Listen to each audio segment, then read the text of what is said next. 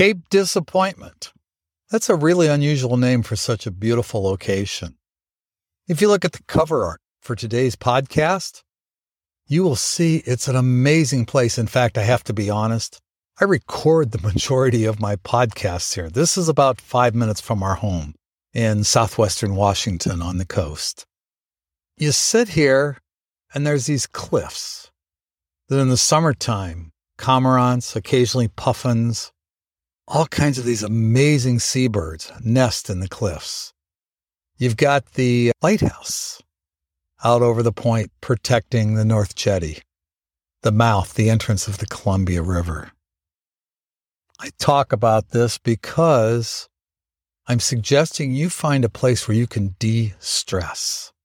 We talk about stress a lot. Finding a happy place, finding a spot you can go is the way to eliminate stress. You can just come and breathe. Sometimes I come here and I just breathe. I don't always record a podcast, but I find so much inspiration here. I was telling my daughter Kim today, it, it's kind of scary how inspired I get when I sit in this location. There are piles of driftwood in front of me. Today it's soft waves coming up on the shore, the cliffs and the lighthouse. It's a cloudy day and looking at Saddle Mountain and the mountains behind Astoria, Oregon across the river. It's breathtaking. It's breathtaking. It's just one of those magical places on earth. What's really cool is when I'm home and I need a little stress reduction, I can close my eyes and come here. I have this place memorized so well that it's my happy place. I want you to find your happy place. There's got to be a location, I don't care where you live.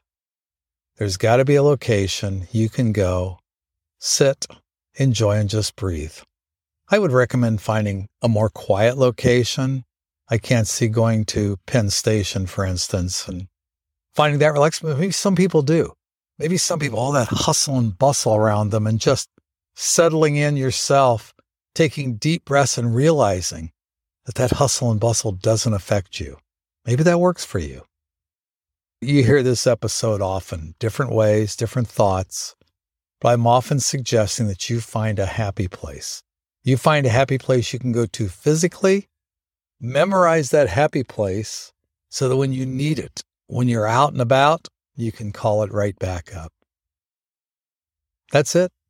That is today's message.